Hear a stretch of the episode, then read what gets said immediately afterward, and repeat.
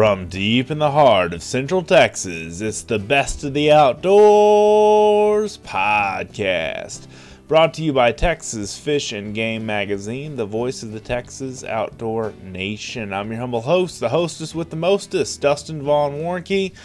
Serve many roles in the outdoor industry, and I love to have the chance to connect with you. It is awesome that you are listening. Thank you so much from the bottom of my heart for checking out this show. Whether you are listening online, whether you are downloading the show on your mobile device, whether you are streaming it, however you're listening, and wherever you're listening, I really do appreciate you. We are a Texas based magazine, but this podcast goes all over the world and um, trying to bring you guys some good content that is going to help you in the outdoors do things a little bit differently and uh, do things better and be more effective and efficient in what you do in the outdoors. That's always one of my goals for the show is just to educate you and uh, and help you inspire you to do great things and have the best of the outdoors for yourself. And I really appreciate you guys tuning in and checking out our show. Today I've got Cal Gonzales, my buddy Cal from um, uh, from uh, Texas Fishing Game Magazine and one of our own uh, saltwater editor and uh, just an incredible guy. I just love this guy. Love the heart that he has for. Um, for fishing and for conservation and for making the um, making the right choices when it comes to what he's going to talk about on this show today, which is outside of the box fishing strategies. And these are just some ideas that will help you catch fish even when the fish don't want to be caught. And uh, these are just some different ideas that you probably won't hear on a lot of other podcasts or reading a lot of other magazines or. Um, you know, check out in a lot of different blogs and, and wherever you get your media and your information from. My whole goal of this show and what I do in this podcast is to just help you understand the outdoor lifestyle, the fact that we love to hunt and fish, the fact that this is part of our, our blood, our DNA, um, our, our, our being is is to fish and hunt. And uh, I know a lot of you guys do that for recreation. I do it for you know a career as well, which I've very, been very blessed to have a career that I can do uh, work in the outdoor industry full time. Um, but I just have to have this message out there hope, inspiration in the outdoor lifestyle. That is what I'm all about teaching on this podcast. And I certainly am no expert in a lot of things, but I love to have guests like Cal on that help you know teach uh, teach us you know some different thoughts of of what to do when the fish aren't biting and what to what to do that might work for you if uh, if you're having a rough day out in the water or if you just want to try some new things. And we talk about a lot of nostalgic memories as well about fishing um, on this show. I think it's a great interview. So here's my interview with Mr. Cal Gonzales uh, Texas Fishing Game saltwater editor. Here we go Joining me on the phone, Mr. Cal Gonzales, Texas Fishing Games saltwater editor. How you doing tonight, Cal? I know, Big D. If I were any better, I'd have to be twin, twins just to handle it. They'd have to clone you. Is that what you're saying, right? oh yeah, they would have to clone me. And honestly, I don't think if this world could handle two of me. Two Cals? No, I don't know. yeah. so, Cal, you live South Texas. Um, what what city do you live near? I, I forget. I live in Edinburg, Texas, which is right next to McAllen, Texas, which is um not the end of the world, but you can hear it from there. Ah, that's good. yeah. That's funny. I, I, like to tell people I live in a really great spot because I am an hour and 15 minutes from South Padre Island. Right. I am 48 minutes from Port Mansfield. I am an hour and 10 minutes from Falcon Lake. And I am an hour and 20 minutes from Choke Canyon. Oh, cool. Yeah, you're kind of a centrally located in South Texas in a way as far as getting to a lot of the oh, hot yeah. fishing spots. Yeah, absolutely. Oh yeah, definitely, man. It's it's a great spot to be. I'm far enough inland that if we ever get a tropical storm or a hurricane, we don't get the teeth of it. Right. We'll get the wind, we'll get the rain, but we won't get hammered. Sure. You know. No, that's good. So it's it's pretty cool. So you're mainly cool you're mainly a saltwater guy for the most part, but you do some freshwater too, correct? Because you've got a boat that can do both. Oh, I'll right? do some. Yeah, I have a boat that can do both. I'll do. Uh, I'll I'll I'll fish for crappie and I'll fish for for catfish. I'm if a bass happens to to find what I'm doing attractive, I'll I'll, I'll reel one of those suckers in. Um, but um, with my wife, it's it's about the crappie. It's all about the crappie. you know, It's a, so, it's a sporting and, fish uh, to catch for sure. I mean, it's definitely it's a smaller fish, so it's not as intimidating as like a giant ten pound bass. But it's uh it's it's kind of a uh you know I, I look at this way for bait fish when I fish with mealworms and night crawlers with my son. Uh, it's all about it's all about the grind. It's all about getting in there and and and outsmarting that quarry. You know. Oh yeah, exactly. You know, and and you know, and, and a lot of people think crappie's just just dumb fish that that you drop a minnow in its face and it's it's going to eat it. And there are times where they're they're like that, but there Right. are other times where you have, have to um you have to have a strategy. You know, Right. I mean, sometimes they're real tight to the brush, and you've got to figure out how to get up in there with them. Yep. Um, there are other times where they're in pretty deep water and they're in a snotty mood, and you've got to figure out how you're going to get them, especially when they're suspended Right. you know, and and um, success is not always guaranteed with crappie. You know, um, you know, it, it's it's very much like you know, in saltwater, a lot of people look at the mangrove snapper and they look at the sheep's head and they think those are two fish that, you know, you just drop a shrimp in front of them and and it's it's a done deal. Right. But um, they will sometimes demand that you have some kind of strategy. Right. They can be very wily. You know. Yeah. No, you're And, right. Um, the, you know, there, I have seen times where I was on the jetties, and you could literally see the sheep's head hovering over rocks, and you'll throw everything in front of them, and they won't even pay attention, and they'll leave you talking to yourself. It's like when I was a you know a young man, a, yo- a young boy when I was at Landa Park in New Braunfels, Texas, and anybody from that area can can attest that we had these giant fish called tilapia, which you no doubt know Oh, yeah. being in the South Texas. But I didn't really even know that a tilapia existed back then. I, and they just looked huge underwater, and then. Uh, you know they all they're vegetarian fish for the most part, so we tried to drop anything we could to even snag the darn things, and we couldn't do it. So that's what that kind of reminded me of. Yeah, yeah, they it, they can be that way, and everyone thinks tilapia big dumb fish. You know, they're Right. not that bright, but again, they'll make you look like an idiot. You know, most all fish can make make you feel that way, even catfish. Oh yeah, You know, absolutely. you you have to sometimes you have to have a strat excuse me sometimes you have to have a very specific strategy for the quarry you're going after. Right. um, a great example last week um, sandy and i had a, a trip with captain carlos garcia. Uh-huh. um, an excellent an excellent captain by the way. For anyone who ever goes down to the island if you're interested captain carlos garcia he's got a website. Just look him up.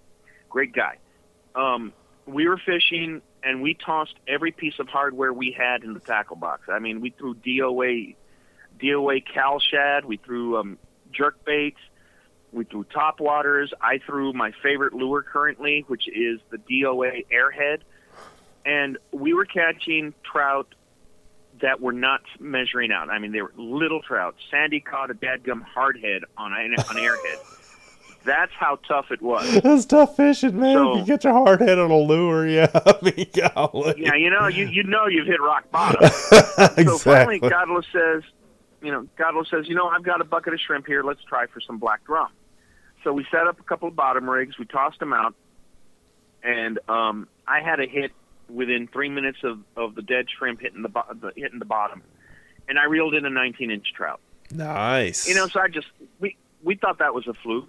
And we kept tossing out, and um, over the next hour and a half, we caught nine speckled trout. You know, on on the bottom with dead shrimp. Sandy kind of preoccupied us for 30 minutes in that hour, by the way, because she hooked and landed a 50 pound stingray. right. You know, so Naturally, of course. leave it to her to do that. Right. Yeah, but we caught we caught um, a pretty decent box of trout on a very hard, windy day, and we were fishing with dead shrimp on the bottom. You know, Which is like Hardheadville, too, right? Am I right? yeah, that's yeah, that's that is, and and fun, uh, ironically, we didn't catch any hardheads. We caught a skipjack, we caught some some pinfish, but we were catching the trout at the bottom on the edge of the intercoastal waterway with shrimp. Isn't that funny? Wow. dead shrimp, in fact. Yeah, dead shrimp, It's, it's hilarious. Because really. one of the, one of the guys I fish with on the coast of um, off of um, where is it? I'm trying to think. Seadrift, uh, Port O'Connor area, uh, mid coast kind of. He uh, he basically had a whole deal where he was like, well, every time we'd have a, a croaker or something die, he we'd catch a hardhead and he'd say, "Well, this is why you got to keep your bait alive," you know. And if a seagull comes and grabs it, or you know, with his talon with his feet, or you know, it's it's uh it's uh talons or whatever, you've got to replace it, or else you're gonna catch a hardhead. But I was just like, okay, I mean, you guys are catching fish.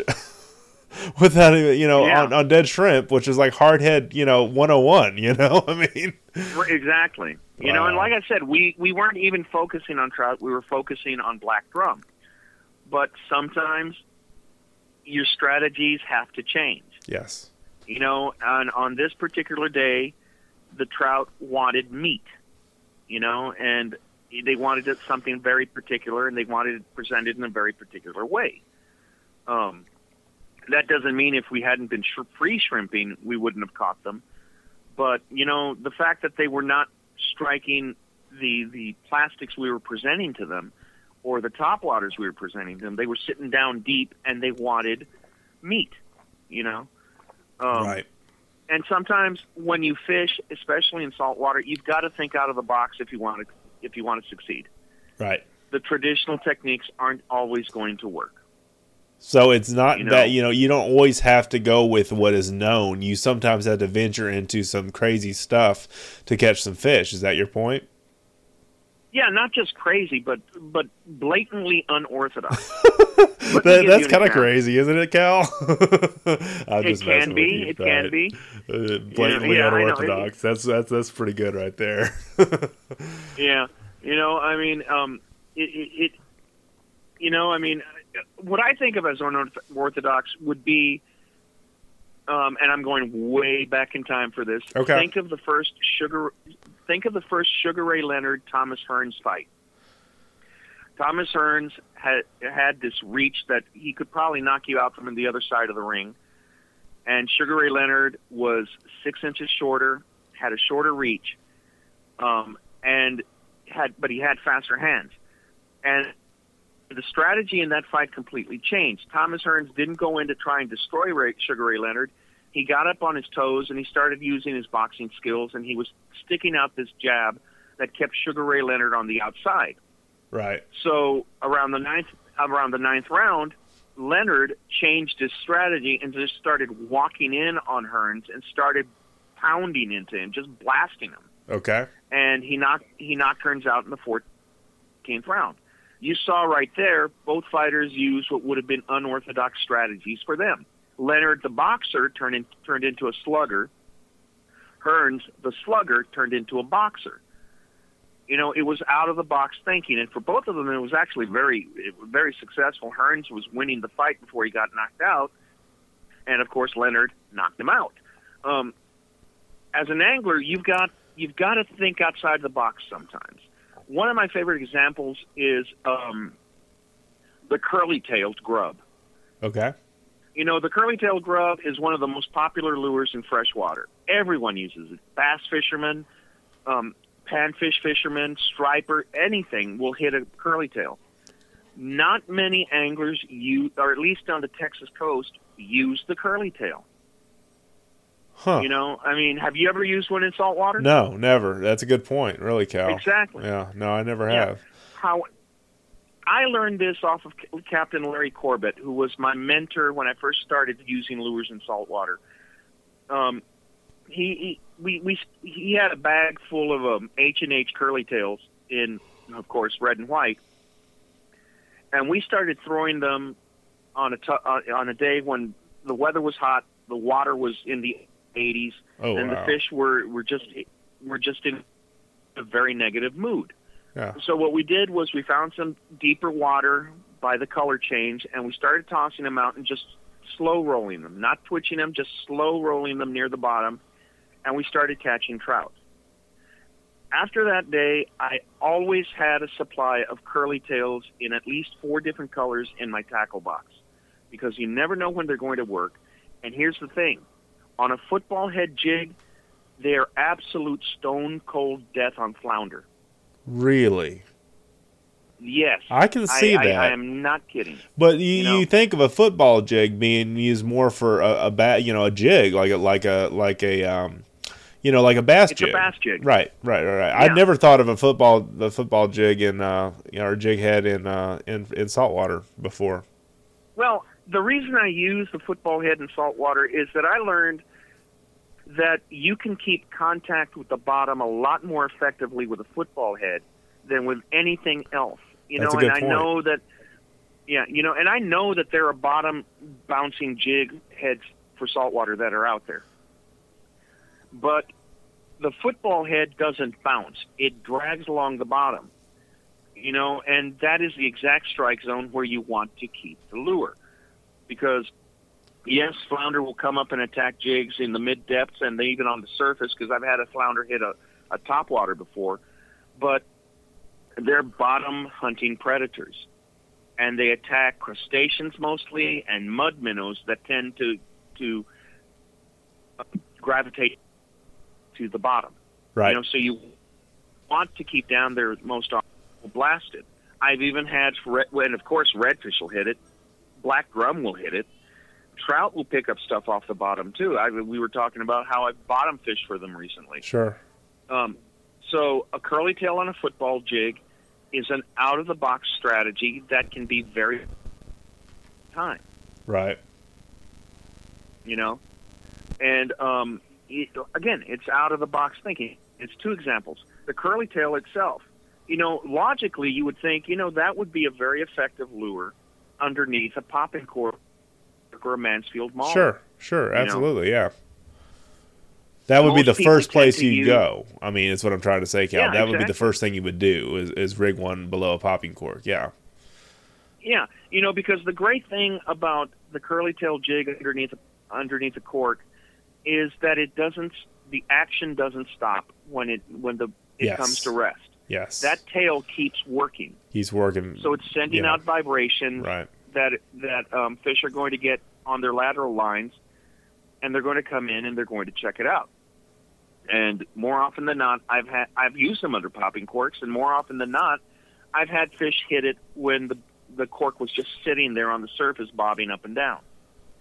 Um, most people tend to use shad tails and shrimp tails underneath a popping cork, Right. but you know, a four inch four inch um, curly tail grub um, is is incredibly effective, very effective underneath a popping cork. Huh.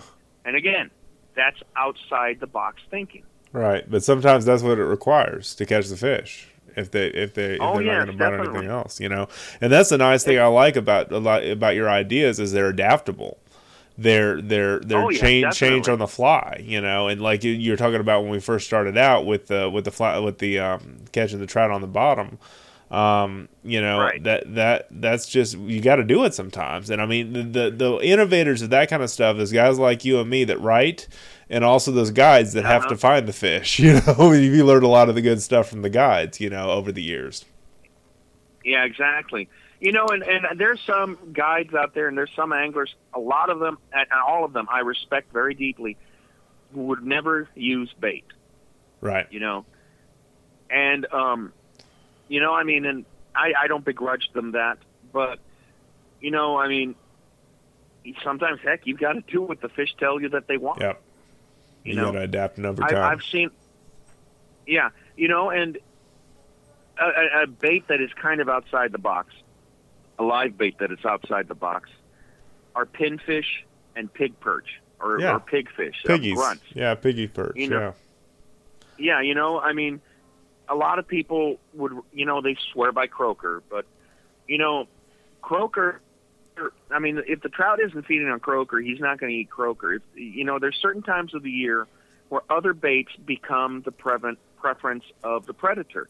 There are times of the year where pinfish are what they want Okay. you know, and and and um, but still, a lot of people don't use them, which is kind of funny. Um, um, Chad Kinney, Captain Chad Kinney, who has a bait shop in um in Port Mansfield, I've talked to him before. As a matter of fact, um, my um, September column is loosely titled "The Art of Bait," which is going to be about using the different types of bait, and Chad Kinney is going to help me with this. Um, he has told me in the past that you know there are times where people still buy croaker when the trout are hitting croaker less and pinfish more. You know, and there are times of the year where the little pig grunt, the little pig fish, um, are more effective bait than anything else. You know, there are times of the year where the trout and the redfish will tell you what they want. Right. You know, and you have to pay attention. You know, you have to pay attention and do what they want. You know, to me, it makes no sense why someone would go out and keep throwing a super spook when the trout are on the bottom hitting silver spoons. Right. Yep. I follow you. know, And there are some, and there are some anglers who are that headstrong. That's why we have You know. sayings in, in fly fishing like match the hatch, you know. Uh, throw Exactly. what throw what they're eating on, you know, throw what they're naturally feeding on. And I mean there's some anglers that are just so headstrong as far as the the pride that they had, they don't want to change that up. But I mean and and, and I can't use Chester's word of ch- trout snobs here, but um, you know, it's Yeah. just one of those things that that I think is kind of funny, but it's just one of those things where it's just like, you know, I, you've got to you've got to adapt and overcome. I mean, that's what it all boils down Yeah. to. I think. Yeah, you know, and ironically, I mentioned a lure just now, the silver spoon. Yes. That has fallen so far out of practice using a silver spoon that it has become out of the box thinking to use one. And and you that as far as for trout or for redfish or for what? For trouts, for speckled trout. Okay. Because there was a time where that was the only lure available was the silver spoon, Right. you know, and millions, literally millions of pounds of trout were caught with the silver spoon. But as plastics started, as, as the advent of plastics came around, they the, the silver spoon fell more and more out of practice, you know. And I can tell you, there are times, you know, I mean, someone put a gun to my head and said, "What are you going to take wade fishing?" oh, I'm going to take a silver spoon. you know, you can fish a silver spoon up on top. You can fish it on the bottom. Right. You can fish it in the middle depths. You can burn it. You can slow roll it. Yep. It's a very versatile bait, but n- but very few anglers use it anymore. So it's become out of the box. That's interesting. You You know, know? you, say that, but I was Yeah. fishing out in uh, um, Louisiana, southern southern Louisiana, uh, a couple. Like, I guess it was 2017, so it's been a couple of years ago now, maybe about a year and a half Yeah. ago. And I was fishing with a guide, and and his whole deal with with fishing the marsh was to throw a Yeah. spoon, a gold spoon in his case. There you go. And so he said, you know, this is why we catch bass and we catch redfish both on gold spoons, and it's kind of our little ace in the hole when the fish aren't really biting. Because that day they were just kind of lockjaw; they they weren't talking. Um, they Yeah. weren't they weren't coming in the boat, and so I, uh, you know, I basically was just like, well, that's that's kind of ingenious. I, I would have never thought that as a regular angler. I was thinking, well, what about this Z Man over here, or this DOA over here, or the soft plastic, or exactly. you know, the hottest, sexiest thing. And it's just like sometimes that's not what they want. You know, you got to feed them what they want. So Exactly. You know what my favorite trout and redfish killer in the surf is? what's that? A three quarter ounce Castmaster silk chrome with a blue stripe on it. Slab? And that is my lure of choice for the surf. You're talking And about a Castmaster slab, right? Yes. The slab, yeah, slab. and you want to know yeah. why? Okay, I'm listening. In the summers when I when I wade the surf, the southeast wind can be pretty stiff. Okay, and and when you're surf fishing, you are facing the southeast wind. But whether you're using bait casting tackle or spinning tackle, you can punch that three quarter ounce slab into the wind and get a 50 yard cast. And it has a wobble and a flash that has always been very effective. because of that weight, you're talking three quarter ounce. Is that what you said, right? Yeah, it's not just the three quarter ounce; it's the shape. Oh, the shape of it too. Yeah, I You was know, going to say that next too. yeah, Yeah, they're very- absolutely. Yeah, they're they're very dense and they're very aerodynamic, and they will go out there. You know, a tip. Uh, you know, I'll use Johnson spoons out there, but if the wind is up, they'll catch the spoon up in the air, and I'm picking out a bird's nest. Right. But you can you can knuckleball yeah. you can knuckleball those those those cast masters and get it out there, and they're very effective. They have an action and a flash that the fish don't ignore. You know, and that's that that that chrome that chrome flash imitates just about every forage fish in the surf. Yes. You know, you've got pilchards out there, you've got small, you've got small skipjack, you've got menhaden. Sometimes you've got ballyhoo out there.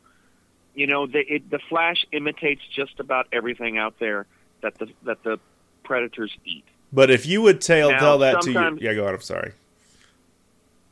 Go Um, sometimes now, sometimes a Spanish mackerel come calling, and Right. you end up having to retie a lot if you don't have a wire leader. But they're still very effective for everything.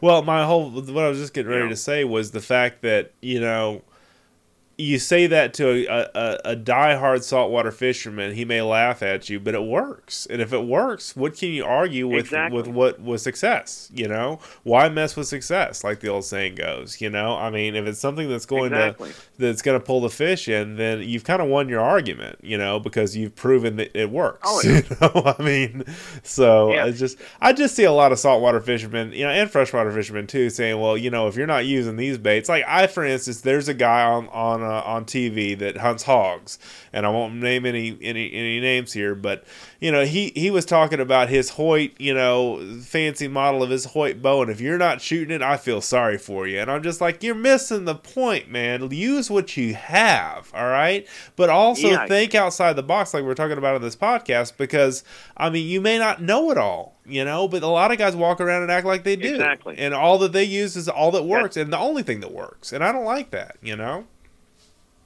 No, you know, you're exactly right on that. Um, There's you know, my and, rant. And, and to be an effect, yeah, there you go. Sorry. You know, um, and if you want to be an effective angler, you have to be willing to do that. yes. You know, I mean, I have my comfort zone. I really do.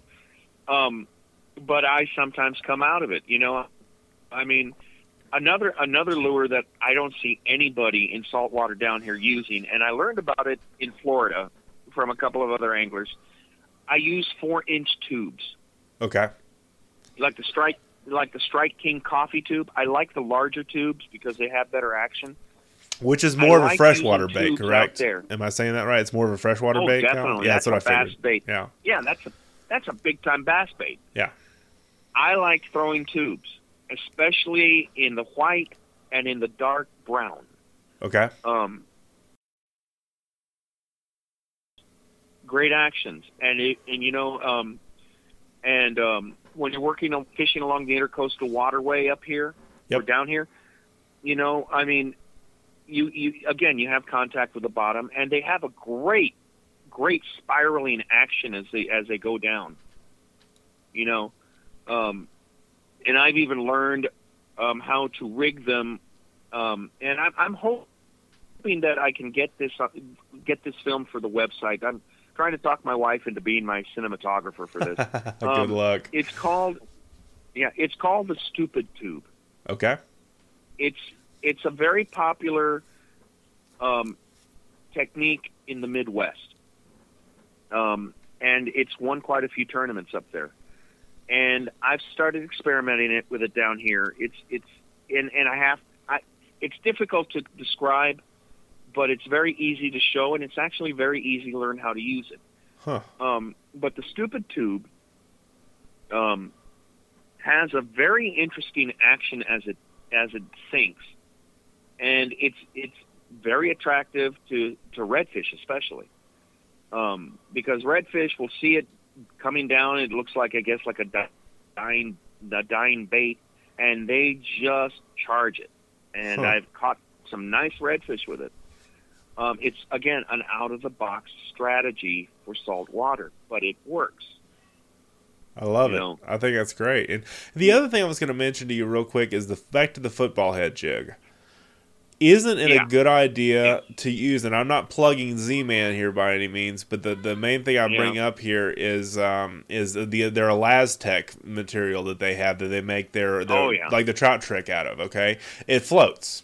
Okay, yes. And so I would think a combination of a football jig, f- football head jig with a uh, jig head with a, with a floating, um, you know, so so it would always pull. It would even add aid in adding It'll the stand straight buoyancy, stand, stand straight up on the football head. Yeah, exactly. That I, I kind of just thought that would be a unique combination, you know, for outside of the box fishing. Yeah, you So- know, and that makes me think. I kind of wish these lures, these baits, were still in production because I'd love to use them in saltwater. I don't know if you remember them from when you were a little kid.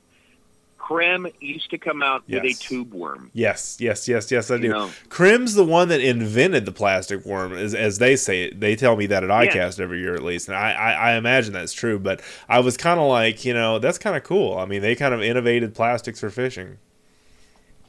Exactly. You know, and I I guess the, the their tube worm fell out of favor. I used to love using them when I was when I was young. When I was a kid, worms, yeah. I'd go and fish. Yeah, I'd fish with my grandfather's um, stock tanks, and that was all I used were tube worms, and and um, caught all the bass that I could with those dadgum things. You know, they were really cool. You know, now imagine using one of those things in salt water. You know. Um, wow, Cal, that's way outside the box. I don't know. I don't know if that could work. Yeah, you know? is way out of the box, but you know how cool would it be to throw those around the jetties to see what would kill it? Right. You know, it. You know, I mean, um, I, I I think I think it was Chester who once wrote that he had used one of the little creme double hook worm rigs with the propellers on it from Yeah. um, on the jetties once, and lost the biggest trout of his life that had grabbed it. You know, I think I, I'm not sure if it was Chester. We'll have to ask him about But that. we'll have to ask. We got to get But- all three together on the podcast again, like we did. Um, uh, get on, Oh, get a I'd show together. to do that. Just a phone show, you know, because Yeah, we we've get done a couple get of the light ones. back together. Get the, put the band back together, exactly. But no, you're right, and I mean, I, Yeah. I still remember those growing up. Is the double hook, um, the double the double hook with the propeller on the front, creme lure. I mean, that that's like a co- iconic classic. You know, uh, lure there, and to use it in saltwater, it's just like it's foreign, you know, to a lot of people. Yeah. But you know, think about this. I don't think any respectable adult bass fisherman would ever buy those. It was always 12, 13 year old kids like Yeah. us. You know, we, we saw those things. They were like a buck 29 Yep, and we'd buy one. they caught us. Yeah, We'd exactly. buy one. It had this it had the classic Snell loop on it that you tied your line to Yeah. and you'd go and you'd fish in irrigation canals and stock tanks and everything, and by God, it would catch it would catch bass. You know, We'd buy one, you know. I just need to go to the store to buy one bait, you know, to fish for the rest of the summer, you know. I mean, exactly. Those you know, great and, and you days back protected then. that thing with yeah, your life. yeah, yeah. Oh, we gotta gotta glue it back together. Get the super glue out. we even, you know, had Yeah. had the fancy st- super glue like we have today. But yeah, you're right. We just kind of, you know, it's kind of like the old. I was saying this to my son earlier today. You know, what we did back in the day was the old World War II saying, the Great Depression saying is is um, let me see if I can remember this all the way. Um, you can uh, uh, use it up, wear it out, make it do, or do without. And you know that's what we That did for fishing I've back in the that day. one too. Yeah, yeah, yeah. That's a, that's that's an old one. A lot Yeah. of people haven't heard, but I thought that's kind of cool for this generation of fishermen. So yeah, Yeah, and and what did and whether we were fishing fresh or salt water, what did what was our rod and reel? A Zebco 33. you got it. You know, everyone used the Zebco 33, and it worked. By God, it worked. You know, it wasn't fancy, we- but it got the that- job done. Yeah. Yeah, and as we got older, we thought we had hit the big time when we got the Zebco Cardinal spinning reel. right? Am I right? You're right, man. You know. Golly, I mean, you, you you look at the tackle we own these days, and I know you're just like I am, and you've got a bunch of very nice, nice high dollar rods and reels. But think about it. When we were kids, it was a Zebco 33, and we caught everything: catfish, bass, speckled trout. You know, if we were stupid enough to try it, we caught a redfish on it. You know, I mean, those rods and reels work great. That's the thing I love about you. Cal, is just is just that you believe in getting back to basics and just the the, the, the what attracts us to fishing, the therapeutic part of fishing, you know, the the uh, the soul baring part of fishing, if you will. Um, I always Yeah, get exactly. introspective on these shows with you, but I mean, it's it's just one of those things where I've just kind of like, you know, like we talked about when Chester and you and I got together at the uh, at the Houston Fishing Show about our first fishing memory and our most embarrassing fishing moments and all that other stuff. I mean, that's that's the stuff that dreams are made of, right there. You know, I mean, that's the stuff that really really counts in the end, not the biggest or the baddest. And I always talk about that to my listeners in this podcast. That guys, it's not all about you know getting that trophy stroker, you know this this giant, you know whatever. It, it's about the memories that you make with your family and your friends. You're, you're you're exactly right. You know, and not only that, you know, um, life. We have a saying in Spanish says, "Hay más tiempo que vida." There's more time than life. Okay. Why would you want to waste any of your time doing something that isn't fun Right. and not ha- having fun while you're doing it? right. Right. Right. you know, right. I I mean, I I'm I'm not speaking for the people who have to do it to survive or the people who do it for a living. I'm talking about the rank and file angler like you and me. Yep. You know, really, when you think about it, we can do something else to for a paycheck, and I actually do. I'm a school teacher. Writing is my application, Right. but you know, why would we do something if we didn't enjoy it? Sure. You know, I agree with you. Why Yeah. roll out of bed? Yeah, roll out of bed, get dressed, get in the vehicle at dark 30 to drive to the water and to work for four, five, six, twelve hours, waving a stick, waiting for a jerk on one end to, to ha- make a jerk on the other end happy. Why would we do all that if it, if it wasn't fun? Yeah, you're right. That's You what know, it's all about. why- why waste the time? You know, Yeah. I mean, there there's a show on um on the outdoor channels, the Mud Bums, um, and those guys act like, I mean, you can tell they're having a blast with what they're what they're doing. You know, Bill Dance, all his shows, you can tell he's having fun. Jimmy Houston, all of the people on TV, you can tell they're having fun. Why else do it?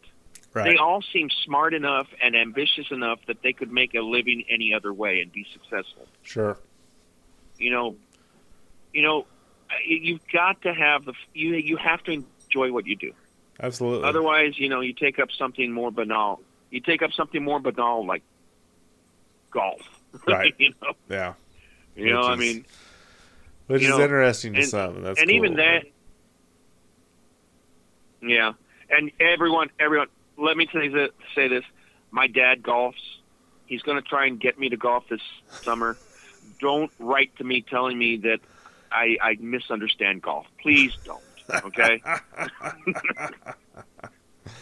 Oh my gosh. That's funny. you know, um, yeah, but you know, I mean, fishing. You know, and, and there's a bit of a thrill that I get when I do an out of the box strategy and it works. You know, and I walk out going, "Yeah, it worked!" Woo! But there's I plenty mean, that you tried, I know, because you're like me. smart. Yeah, there's plenty you've tried that haven't worked too. I mean, we've all been there. That's how you get the outside of the box strategies anyway. But I just I find it funny that you, as an outdoor writer and a, and a saltwater editor, you know, are like the because I normally would expect somebody that guides full time to come out with the outside the box stuff. But to have you on the podcast was just it- it- what a great idea. I mean, that's awesome.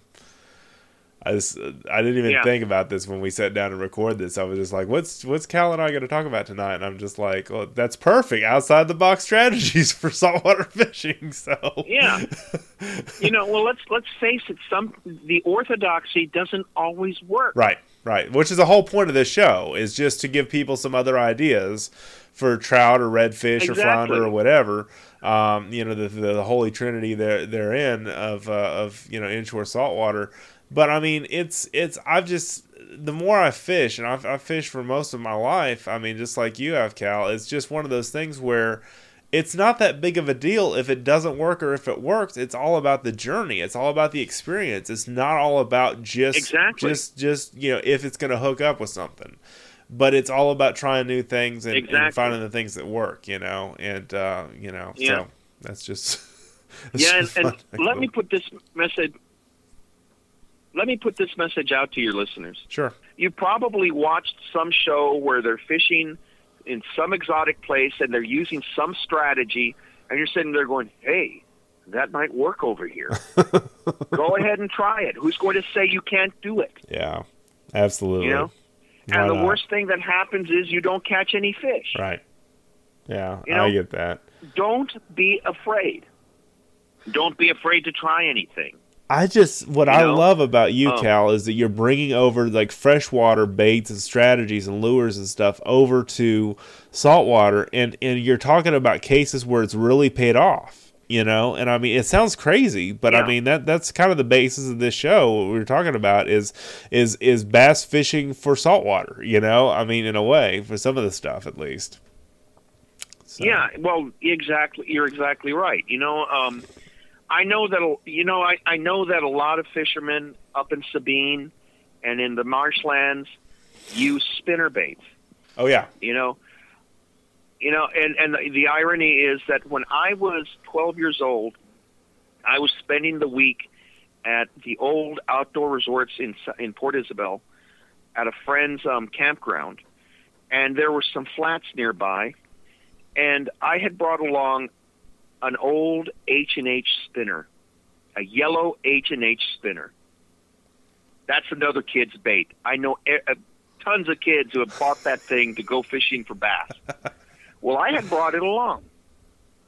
So I went out to this flat near the campground one early morning and I was waiting and I was throwing that thing and I caught 13 trout. Now this was before the 10 trout limit and before the 5 trout limit. I caught 13 keeper trout. Yep. I was happy as a clam. I was strutting like a peacock, and I walked over to the fish cleaning station there um, at the outdoor resorts, and some old coot was there, and he asked me, "What did you catch all those fish on?" And I showed him. I showed him the the spinner tied to the end of my rod, and he called me a liar Oh my goodness. Because trout don't hit that fast bait. Obviously not. Yeah, you must And- you must be mistaken, sir. yeah. Well, let me tell you what. That old man telling me off like that. I put that yellow spin, that yellow H and H spinner bait back in my tackle box, and I never use it again. Oh man. You know, you know, and I knew it worked because I'd caught the trout. Right. But You he told know. me that it didn't. It, they wasn't supposed to work, so I stopped using it. Oh, You know, and that was terrible. yeah. you know um you know but uh, you know that was the first time i did outside the box it was really quite by accident you know i mean i just thought well the bass liked it why not a trout You're just chunking and winding away, and there you go. And to think about it, one of my first spinners was a was a yellow one, actually, a yellow with a yellow skirt and everything. It was uh, I don't know what brand Yeah. it was, but I still have it, and I've got a worm trailer with a curly tail on it too. And it caught a lot of fish back when I was a young man, and uh, I still have that same lure. So it's funny you mentioned that because we all have things that are nostalgic for us, and that was one for me, and it's still in my old tackle box in my garage. yeah you know i i know some pe- people i'm sure out there who have looked at a, a white Mepps Aglia or um another inline spinner like that you know and one of the little two inch ones and say i wonder if that would work under the lights. Well try them why Yeah. not? You know Yeah, i mean they have flash. You know they have flash to the right size. You know it's not like the trout's going to go oh that's a freshwater bait. I'm not hitting it you know, I mean, It looks too You know? fresh water for me, you know. So I'm gonna. yeah I'm that's gonna- a little suspicious I'm a trout and I'm gonna be a snob about that lure. Yeah, no, fish don't Yeah. think like that, man. They think food and No, they think they about don't. making more little bitty fish, you know, and that's that's the two main Yeah. things they think about. So Yeah, You know, and the great thing about a little itty bitty inline spinner, now I'm probably going to just have to try it some night. Um, a little itty bitty inline spinner like that, the, the, the, the blade gives off a vibration. You know, yes, and these fish are going to feel it. yes, You know, it's going to it's going to stimulate their lateral line, and they're going to come to investigate, and they're going to see the flash, they're going to see the shape, and I, I'm sure they'll pop it. You know, I mean, if nothing else, just out of sheer curiosity. You know, um, you know, Ber- Berkley Gulp has their mud minnow um, ta uh, lure. I've seen that. That yep. thing looks just, yeah, it looks, to me, it looks more like a goby. But I'll tell you what, they work like gangbusters. Huh? You know, That's another you know, I mean, mud yeah. minnow. Huh? the okay, sassy cool. shad, the ori- Yeah. Yeah, the original Mr. Twister sassy shad. How many of our older listeners out there and older readers have used the sassy shad in salt water and been very successful? it's a good question. know, You know, outside the box is basically just old school fishing. Well, and the thing is, I've got one of the guys since I do the hotspot reports for most of the freshwater lakes in our magazine, and he he swears by uh, I think it's a striper sniper or some kind of some kind of uh, it's like a long eel looking trailer that he puts uh, on on the back of his uh, uh, on the back of his uh, his his rig, and he basically says it's because stripers yeah. are originally a saltwater fish and they they're attracted to you know an eel or whatever the case may be this lure mimics and that's why they have that ingrained in their brain and so why wouldn't it work well for freshwater and saltwater you know because stripers exactly. originally a saltwater fish uh, you know if you go way back in time so I mean I um I, I just I just think that kind of stuff it, it, makes sense when you look at it from those those those glasses, you know. Yeah, perspective. Yeah, perspective. You know, that's right. Um, so, but really, anglers used to be the most adaptable people out there because they had to to be adaptable in order to succeed. Um, now that sport fishing is more the norm rather than the anomaly, um, you know, I, I really am afraid that some of that adaptability has been lost. You know, um, and that's a pity because you know I really believe that that the thinking outside the box, the adaptability of it, is something that enhances the experience. You know, and you get a sense of satisfaction, like I've I've mentioned before. Right. Sure. You know yeah, that you tried something that worked out that no, not a lot of other people may be using or think about using, you know. And I mean, there is some kind of sense of accomplishment when you pull something like that off. I can just I, have I've done it in freshwater and saltwater both, but I mean I know how that feels, and that's one heck of a good feeling. You know, it's why we hunt and fish. One of the yeah. things you know that that, that kind of you know hey I tried something that worked. It's kind of like me urban bow hunting. You know, nobody believed I could shoot a, a 120 class deer in a lady's backyard, but I did it in 2014, and he's hanging on the wall right behind where I'm recording this podcast. Um, you know, just yeah. because nobody else has done it or thought to do it doesn't mean that you can't go through and, and be successful at it. So I think that's a great yeah, point. you're exactly make. right. You know, and and again, it's an enhancement of the overall experience. Right. You know, absolutely.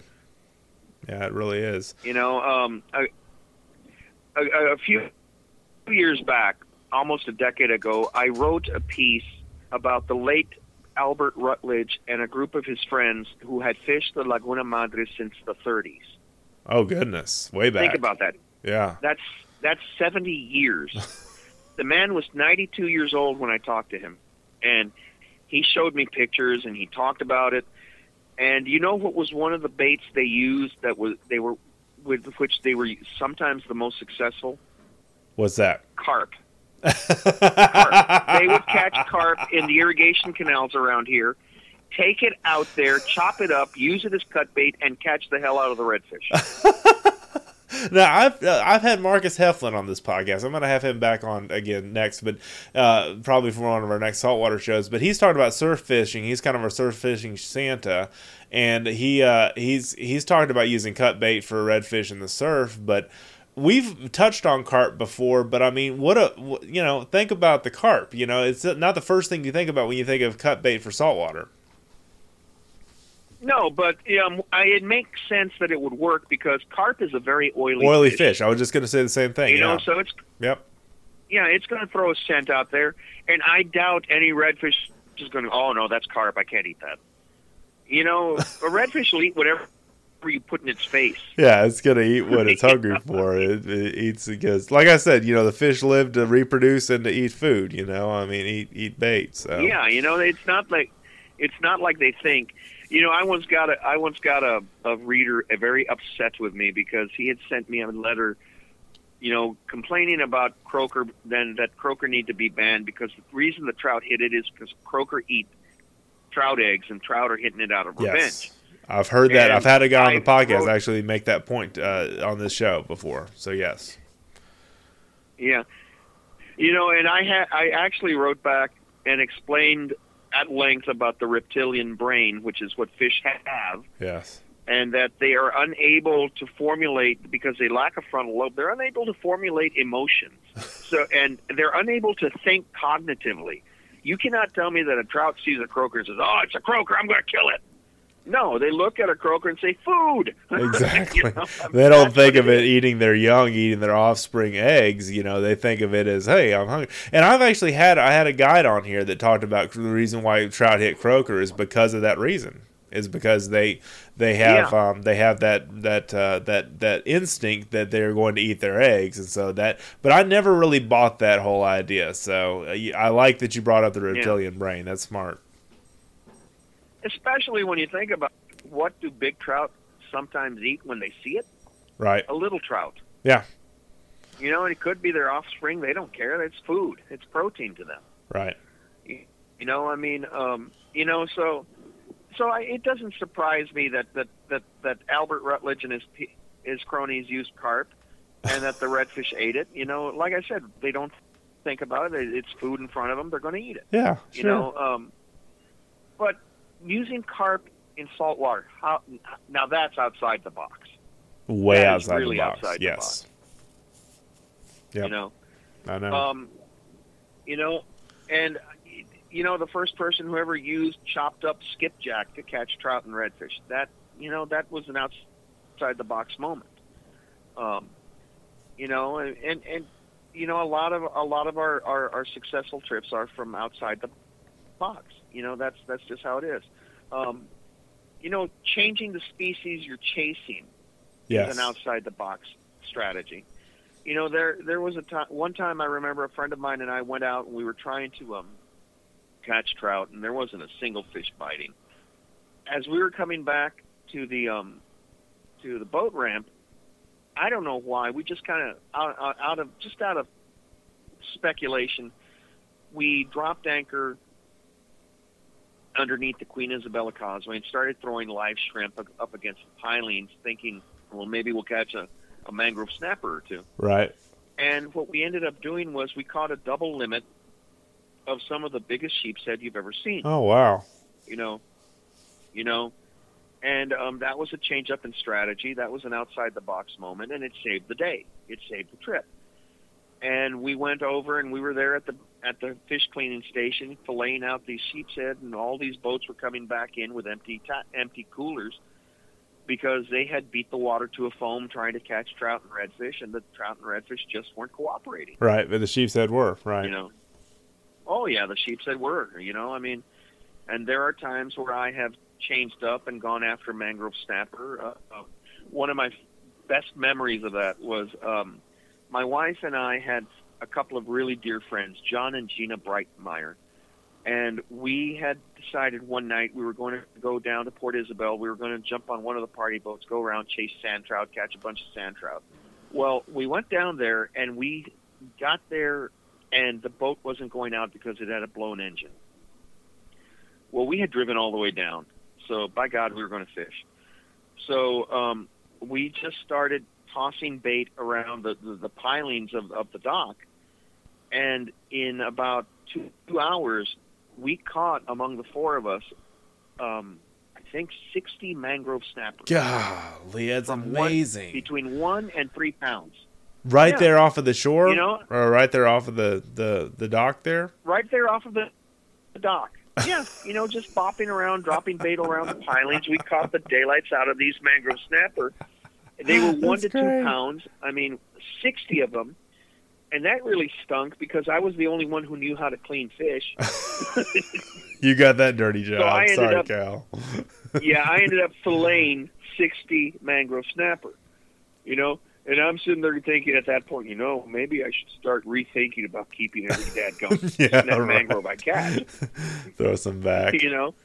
Yeah. That's where you learn you learn the idea of selective harvest. right, right, right, right, right. Uh, how many more fish do I have to clean But, tonight? you know- yeah. Yeah, but you know, that was mainly out of necessity because we didn't want to have to turn around and drive all the way back. Um, but you know, it was an out of the box moment, and it saved the trip. And we had a blast because you know mangrove snapper fight like bulldogs. Yep. You know, I don't They mean Uga who got chased off by Bevo at the Sugar Bowl, but real bulldogs. Right. Right. Right. right. you know. yeah. you know. But um, all you University of Georgia fans, don't write me. that's right. if you're uh, any of you are listening, You know. yeah, that's funny. no, but you know, those anglers who haven't done it and who double who who outthink themselves, don't do it. If you have an out of the box thought, try it. Right. The worst that can happen is it doesn't work. Then you're in the same place you were before you tried it. You know, And so I- you never yeah. know when it will when it'll save the trip. Well, and my whole You thing, know? I think the whole thing we've talked about this whole show is be flexible and be adaptable because plans may change. I mean, the fish may not be biting on this, but they're biting on this, or this species of fish isn't biting, but you know the the flounder are biting, or the redfish aren't, but the trout are, or whatever. I mean, just just having that because I, I I've run into so many, and I talk about this a lot when I talk about uh, outfitters and guides. Cal is just because I, I I you know book hunts for a for a hunting ranch. You know, is one of my many roles in the industry, and uh, you know the one thing I just say is just show up with a good attitude, okay, and have a tip for your guide. Yeah. All right, and just just just have a really good attitude about how this is going to go, and you're going to give it your best. And if this doesn't work out, you're going to try this, and and you know you depend on the guide, and it's just all about. I mean, attitude is really everything about all of this, and just you know just just having that faith that you know no matter what's going to work out, you're going to have fun. You know that's why we do all this stuff in the first place. You know, it's for recreation. Yeah, and that's and that's the most important thing. I think I've mentioned this on the show. I think I mentioned it when we did the trio podcast with Yeah. Chester. yeah, You know, one of one of my most memorable trips with my wife and son. We, um, I had mistimed the trip, and we got there. We got to the island at drop dead low tide. yep, So what we ended up doing was we ended up dropping anchor over by the causeway, and um, we cast out. And within two minutes, my son had caught about a three and a half pound hardhead. wow, And then we started catching more hardheads. And I said, "All right, let's go. This is just hardheads." My son didn't want me to move. He was catching hardheads, and he was having a blast. it's a fish, Dad. you know? I love so it. we stayed there for three hours, and we caught hardhead after hardhead after hardhead, and he was having fun with these big hardheads, you know. And finally, I said, we ran out of bait. I said, "All right, let's go." And so we we we got to the ramp, hooked up the boat, and we drove home. And as I put my son to bed that night, he throws his arms around me, gives me a big kiss on the cheek, and says, "Thanks for letting me catch all those big catfish, Dad." oh man, you know, that's a hell of a memory. It's still one of my favorite memories. sure. You know, you know, and the hardhead saved the night. Yep. You know, I would have probably been been going all over the place trying to find something else to catch, and I doubt my son would have had the fun he had just catching hardhead catfish. Sure. You know, No, that's um, you Yeah. know, you know, think outside the box, guys. You know, adapt to your situation.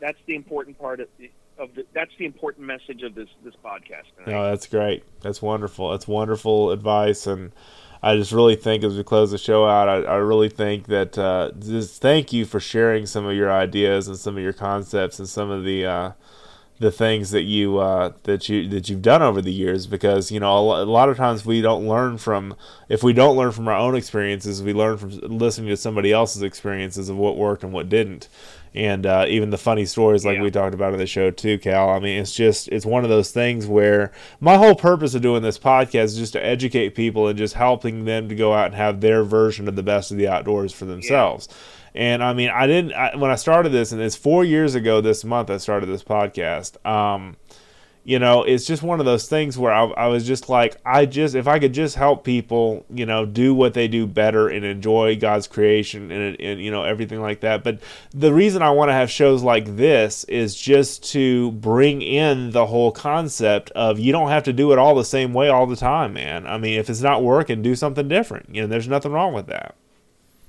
Yeah, I'll tell you what, Dustin. Thank you for saying that, and I'll say this: it has been an absolute privilege to share my ideas with the readers of Texas Fish and Game. Um, and I had a little bit of a, a moment a couple of weeks ago because I I had called Bud Rowland to ask him to help me um, because I wanted to eventually write a feature about him and his um, state record speckled trout. Right. Um, and he told me, Bud Rowland, Bud Rowland, the man who caught the state record speckled trout, says, you know, I've always been reading your column, and what you do is just fantastic, and thank you for that. Wow. My jaw just dropped. I mean, this is Bud Rowland Right. complimenting me. Right. you know, I That's mean, amazing. you know, it was yeah, it was. It, it meant a great deal, and it means a great deal to realize that what I the privilege I get to do is enjoyed by other people. Right. You know, it's a hell of a contribution. It's very gratifying to me. Um, it's been a heck of a ride. I'll say that, and I look forward to continuing this until until Chester says, "Get out of here." That's right. Chester tells me to get out. I got to go too. But yeah, um, yeah, I, I, I feel the same way. I mean, it's just great. You never know who's watching. You never know who's listening. I mean, I say that about the guys that I trained to do media stuff for a living. You know, I always say you've Yeah. just got to be careful, but you also have to put your best foot forward every day. Because you never Yeah, know who, who you're going to impact, who's going to have you know who's going to have uh, influence over over your future and all that other stuff. So yeah, that's a good Yeah, point. you know, it's a real good story. and we are we are fortunate. We are blessed with what we do. You know, Right, we really sure. are. Yeah, absolutely, I agree. You know. I agree. Uh, Cal, So- how? Yeah, go on. I'm sorry. Yeah. So the one thing I remind, I want to remind everyone out there, it's that old say, Spanish saying, "Hay más tiempo que vida." There's more time than life. So make the time in your life matter the most. That's You know? good. That's solid. Um, besides Texas Fish and Game monthly magazine and print and digital, how can people connect with you on Facebook and elsewhere? Well, I, I'm on Facebook, Calixto Gonzales, C A L I X T O Gonzales with an S at the end. I'm out there on Facebook. Just friend request me, and, uh, and you know, I mean, I'm not all that suspicious. I've got friends from all over, you know, so I'll probably confirm you as a friend. You know, um, you can reach me that way. Um, my email address is in the magazine, so if you ever have any questions, you can email me direct. Super. Um, uh, I'm also I'm also on Twitter. You know, Calixto Gonzales on Twitter. So you've got questions, you can ask me there. Um, you know, that's how you can that's how you can track me down. Cool. Good you know, deal. um, That's awesome. you know. So if if everyone out there is welcome to reach out whenever you want. You know, That's God cool. bless you. You know, if you have a great question that I can answer, I'll do it the best I can. Well, the thing I like about all the guests that I have on this show is most all of them are very accessible people. You know, they're very they're very open with their ideas and their time, and they're they're helping other people, and that's the reason why I have the guests that I have on the show is because I don't want some snob, you know, not to overuse that word, but just come Yeah. in here and say, oh, I know everything about hunting and fishing you ever need to know, and you know that's all, and and they just kind of guard all their secrets and and and don't open their arms to other people that need advice and need help, and you know, like I say, that's that's why I'm very protective over who I have on the show for that reason because I really want the information to be a benefit to everybody, you know, that listens. Yeah. You know, I, I'm I'm not the kind of person. If anyone ever comes up, where'd you catch those fish? I'm not the person who's going to say on the water. yeah, that's know- there's plenty of fishermen out there like that though. Yeah, you know, I I don't mind telling you wh- where to catch them and even how to catch them. You know, Right. I mean, you still have to go out there and catch them. there's there's enough to go around for everybody. There really is, and a lot of that. Yeah, Yeah, that's exactly right. You know, and um, I remember a, a play I once was in. The title of it was "You Can't Take It With You." right. I, You know? I, I did that play when So I was as younger well- too. Yeah, Yeah, so you may as well. I played Grandpa Vanderhof, and I always remembered his line: "You can't take it with you, so you may as well leave it behind with someone." right. You know, Yep. great line, fantastic. I line. forgot all You about know, and- that play until you mentioned that. I that I was I was a star in that play back in uh, high school. I guess it was. Yeah, or middle school maybe. Yeah, yeah, we did it for one act play. We made it all the way to state with that. And, Wow. But that's the one line I've always remembered. You can't take it with you, so you may as well leave it behind with Right. someone. Right. You know, That's solid. and that's and you know when I die, my my knowledge goes. You know, that's it's gone. So I may as well leave some of it behind with anyone who wants it. Right. You know, and and if people use it and they find it um, useful, that's gratifying to me. Super. That really is gratifying. No, you're right. I feel you 100% know, as a matter of way. fact, yeah, you know, as a matter of fact, my July column, um, I used to have a few every few months. I'd write what I'd call my random ramblings, and I had not done it for a few years. And um, the July column is random ramblings, but they're very specific random ramblings because it's the perspective and knowledge I have gained over the last three years of my illness. Right. Know?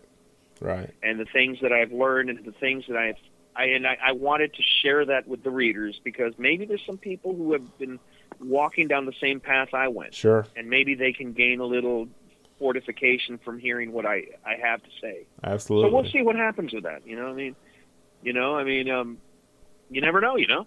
yeah, that's cool. I mean, that's really cool that you're sharing that kind of stuff. So that's really awesome.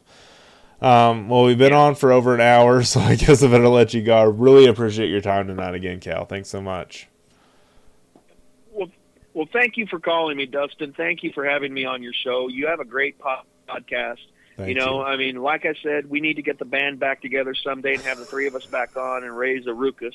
Raise you know? the Ruckus. Yeah, that's gonna be fun. Yeah, yeah we got to do that. Fabulous again. Freebirds of the outdoor industry. Freebirds. that's right. That's right. Yeah. So. Dustin Bam Bam Warncke. oh my gosh. So. Well, thanks so much for joining us, Cal. I appreciate you. Yeah, you take care, brother. God bless you, and God bless you, everyone who's listening to this, guys. And there he goes, ladies and gentlemen, Mr. Cal Gonzales. Yes, I realize this podcast is a little bit longer. If you're still listening, thank you so much for doing so. Um, Cal and I just get off on tangents and just start talking, and uh, I just turn on the microphone and just kind of run with it uh, whenever I get him on the podcast. So I'm really, really, really enjoying having him as part of our show and uh, a continual kind of fixture in our show going forward with me, him, and Chester, Chester, Cal, and I. Um, you know, doing the ICAST show hopefully again this year, up uh, coming up in the future. And uh, did not go to NRA this year, guys. Um, I know a lot of you guys look forward to my NRA coverage as far as that being a guns hunting, marksman, shooting. Um, you know uh, content that you get from me uh, that you got from me last year. The reason is the tickets were a little bit more expensive to get up to indianapolis where they held it this year. And uh, it was just a really you know crazy it was my anniversary week and there were a lot of compounding factors that uh, that kind of de- determined me not going this year. But still great things to come. Um, got great new guests lined up to come on the show and some you've heard of for, heard from before and some you haven't. Um, i just i love this stuff guys. So if you've not done so already do this every episode. Um, please, please, please, please subscribe to our newsletters if you've not done so already. If you found this podcast through the newsletter, good for you. That's what it's for. Um, share this with your friends. Give us a five star rating on iTunes or wherever you found this, or if you can give us a, a one star rating, I would understand that too.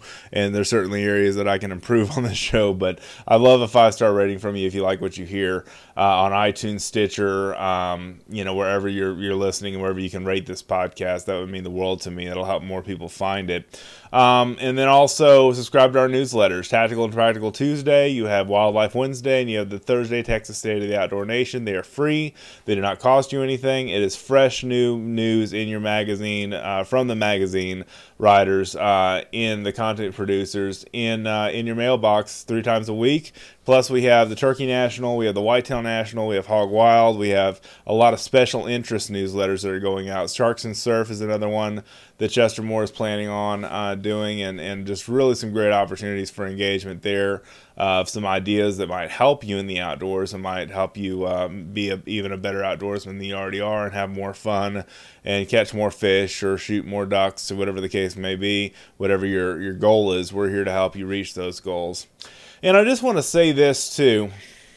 I say this just about every show too, and I just wanted to, to bring this up because this is something that's on my heart again. It's not just all about getting out there like I talked about in the show with Cal, I mean, it's not just all about there getting out there catching the most uh, fish, you know, as far as numbers go, catching the biggest size and that kind of stuff. It's just about the outdoor lifestyle. It's about the experience that we share because you can't take any of the stuff with you. You can have all the boats, you can have all the the trucks, you can have all the gear, but you can't take any of it with you. What you can take with you are memories. And you can leave those imprints of memories in the hearts of those you love and the hearts of those that love you. And uh, the, the circle of influence that we all have is, is so vitally important going through life, you know, taking care of that circle of influence, you know, experiencing those things with your kids or grandkids, uh, with your friends, with your the folks you fellowship from church with, or, or whatever the case may be. My thought is that experiences are where the lessons are learned in life, and where we are meant to take the impressions of life from um, as we go through life. Because even if you don't have a big boat or a fancy car or truck, or if you don't have a fancy house that you live in and store all your hunting and fishing gear in and that kind of stuff, you're still loved. Okay, you're still you're still getting out there and doing stuff. Use what you got. You don't have to be super duper fancy, all right? Um, you don't have to just go after one species of fish or one species of, of game to hunt or whatever the case may be and just say that that's your end all be all and that's all you ever want to do. Just branch out and just spend those experiences with your loved ones uh, in your life. I mean, that's one thing I wanted to bring home on this show because Cal and I talked about that kind of in detail of some things that we remember when we were growing up. You know, bass lures that we used, and uh, you know, and and, and crappie lures and all kinds of different catfish bait and all this different kind of stuff that we grew up around. Sharing that experience with the other ones in your life, you know, is really what makes life meaningful. And I'm really big, as you know, if you listen to me much at all, really big about meaning, significance, and uh, purpose in life. Meaning, significance, and purpose. Um, you know, and to find those things is is just uh, an important part of life, and uh, finding those in the hunting and fishing realm is also an important part of doing what you do because those things inspire other people and those things uh, leave positive impressions on other people in life. Uh, and, and the way that we look at conservation, the way that we look at, you know, uh, uh, getting our kids started, you know, youth development and stuff, getting kids started in, in the hunting and fishing sports, that kind of stuff, it all matters and uh, it's all about making our sport that much better for the future and that much better for our youth and our, our newcomers that are maybe across the aisle from us that don't understand hunting and fishing that want to get in it for the recreational value and the, uh, the morale and everything else uh, that uh, that it helps to build. So. Anyway, that's my thoughts for today. Thank you guys so much for watching, reading, and listening, for checking out this show. Again, please tell a friend. Thank you for spreading the good news about the Best of the Outdoors podcast. I'm your hostess with the mostest, Dustin Vaughn Warncke. You can check me out at fishgame.com. I've got all of my articles and everything on there. You also have um, a personal website that has kind of a hub of all my outdoor activity.